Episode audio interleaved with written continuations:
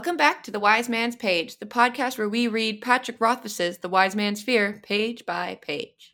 This is page 506. By years and wearing clothes more suited for a dinner party than the road, I carried my lute and the Maer's purse. I wore no sword, no armor, no knife. I dare say they didn't quite know what to make of me. The sun was about an hour from setting when we passed a tinker on the road. He wore a traditional brown robe, belted with a length of rope. He didn't have a cart, but led a single donkey so loaded with bundles of oddments that it looked like a mushroom. He made his slow way towards us, singing, If you need no mending and nothing needs tending, a wise man will still see the right time for spending. Enjoy the sunshine, but though you might feel fine, if you don't stop now, you'll be filled with regret.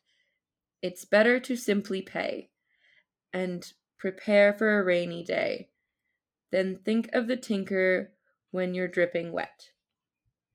I laughed and applauded. Proper traveling tinkers are a rare breed of people, and I am always glad to see one.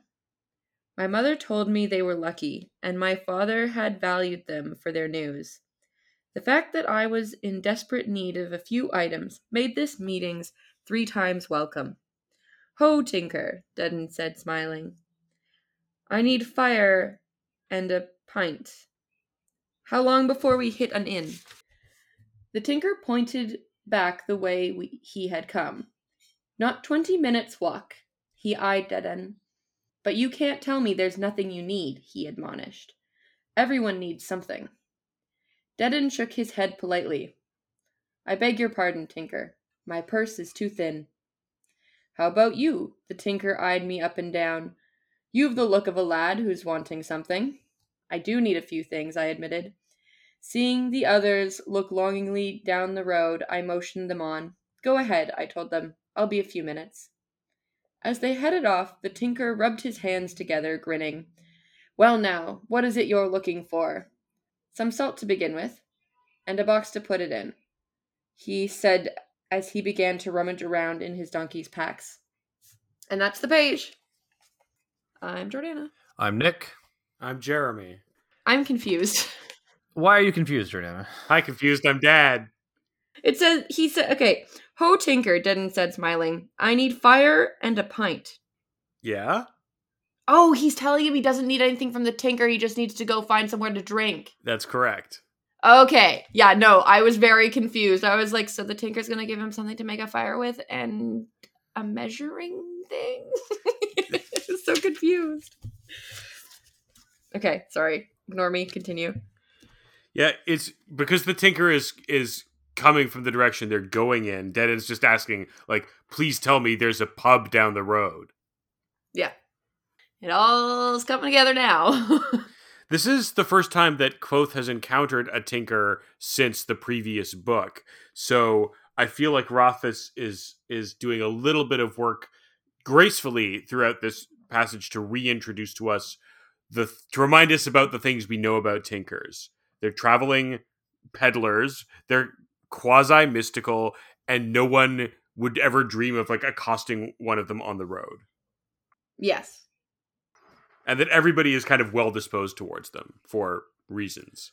Yes, and if you are of the more cracked potted uh, persuasion, you might also argue that the Tinkers are an exercise in foreshadowing to a degree. Oh, oh no! I think that's a very a, a very robust pot, a, a well crafted pot with zero cracks. I I agree. I also think the song really nails that in too. Hmm.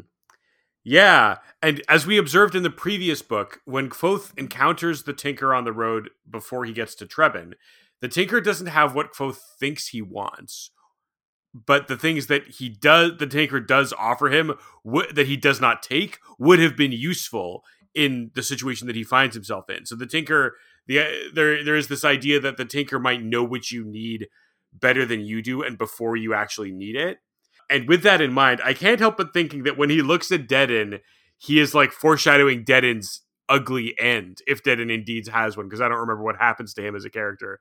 But I feel like he might be trying to warn Dedan, like, you do need something from me. You should take it. Well, it certainly feels like it should be foreshadowing, like because right after the song, he's he's like, "I'm sure there's no way that you need nothing," but he also doesn't recommend anything for Dedan. You may recall the last time we saw a Tinker, he offered only things that Kvothe needed, um, and Kvothe completely failed to uh, get anything. No, he he bought stuff from him, just not the stuff that Tinker offered right, him. but a lot of fine, fine, but a lot of the stuff that he, uh, a lot of the stuff that the Tinker offered were things that he needed more than the stuff he ended up getting. yeah, isn't that what I just said? That is also Could've what I been. gathered from what Jeremy just said, but I agree. You're both well, right. there's there's no way there's no way to tell if anything that we're saying means anything. I think it's interesting that the the first scene after Kvothe describes his traveling companions is not an opportunity for the traveling companions to get any characterization. In the previous scene, Kvothe just sort of describes who they are and what their deal is, and then in this scene, they're they're not there. They're they're gone. I would have thought, and you know, as a, uh, you know a journeyman author at best, uh, I would have thought that um, the move to make here it would be to describe your characters and then you know have a scene with them so that we get to spend some time actually learning what they're like. And Rothfuss, he uh, he's too big brain for that.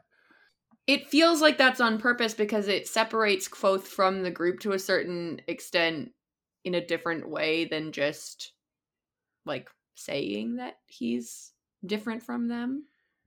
Yeah, because we're we're experiencing part of the story almost only through Kvothe. There's a certain separation that he maintains there that is like an unwritten separation. That's a really good point, Jordana.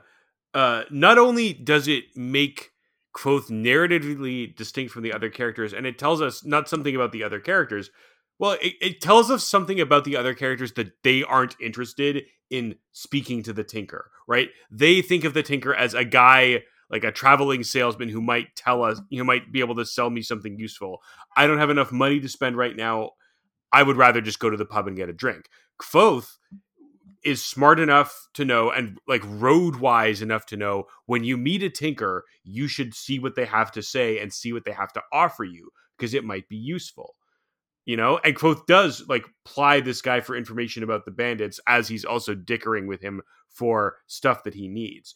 But also, structurally speaking, this scene would take a whole lot longer if we got four different character shopping lists, uh, and it would turn into the least good part of any D&D game, which is when you're all buying your groceries when you go to town, um, which sucks. I don't think. I mean, I think this is a good opportunity to just sort of have them all in a conversation. Like, it's interesting what we know of Dedan to immediately discover that he's very polite to Tinkers, even when he doesn't need anything, which suggests that he's like a traditionalist and possibly has a healthy fear of uh, of of Tinkers in the same way that Kvothe does. Healthy respect, I should say, of Tinkers in the same way that Kvothe does. So, like, I think there's a lot of potential characterization to mine here, and maybe a version exists that Rothfuss wrote where the um, the characters do chat with the uh, with Mister Guy. I, I see what you're saying. I do think it comes down to Rothfuss making a choice that he wants to keep these scenes separate. And I think it's just for the simplicity of like I will characterize them later in the subsequent scene where they're sitting around at a bar, which is a good opportunity to just have characters talk to each other. And in this scene, I want to get away. I want to accomplish something else, so I need to get rid of these characters.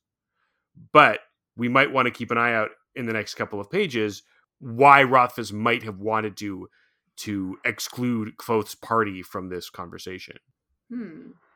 Something to keep in mind for sure. Is there anything else we want to cover on this page? I was thinking we should like look at the song, but I nah, it's pretty straightforward, I suppose. Regular Tinker stuff. Yeah, it reminds me of a Disney kind of. It has like a Disney esque uh, meter to it. Does someone want to sing it? Because I don't know what the meter is. like that's you why need I no asked. mending and nothing needs tending. A wise man will still see the right time for spending. Enjoy the sunshine, but though you might feel fine, if you don't stop now, you'll be filled with regret. It's better to simply pay and prepare for a rainy day. Then think of the tinker when you're drinking. then think of the tinker when you're dripping wet. I don't know. It's definitely a complicated meter, which is why it makes me think of Disney. And now that you say that, I can totally picture this character like coming over the hill in like a 1970s Disney cartoon in the style of like Robin Hood or The Jungle Book. Okay. Yeah. Interesting.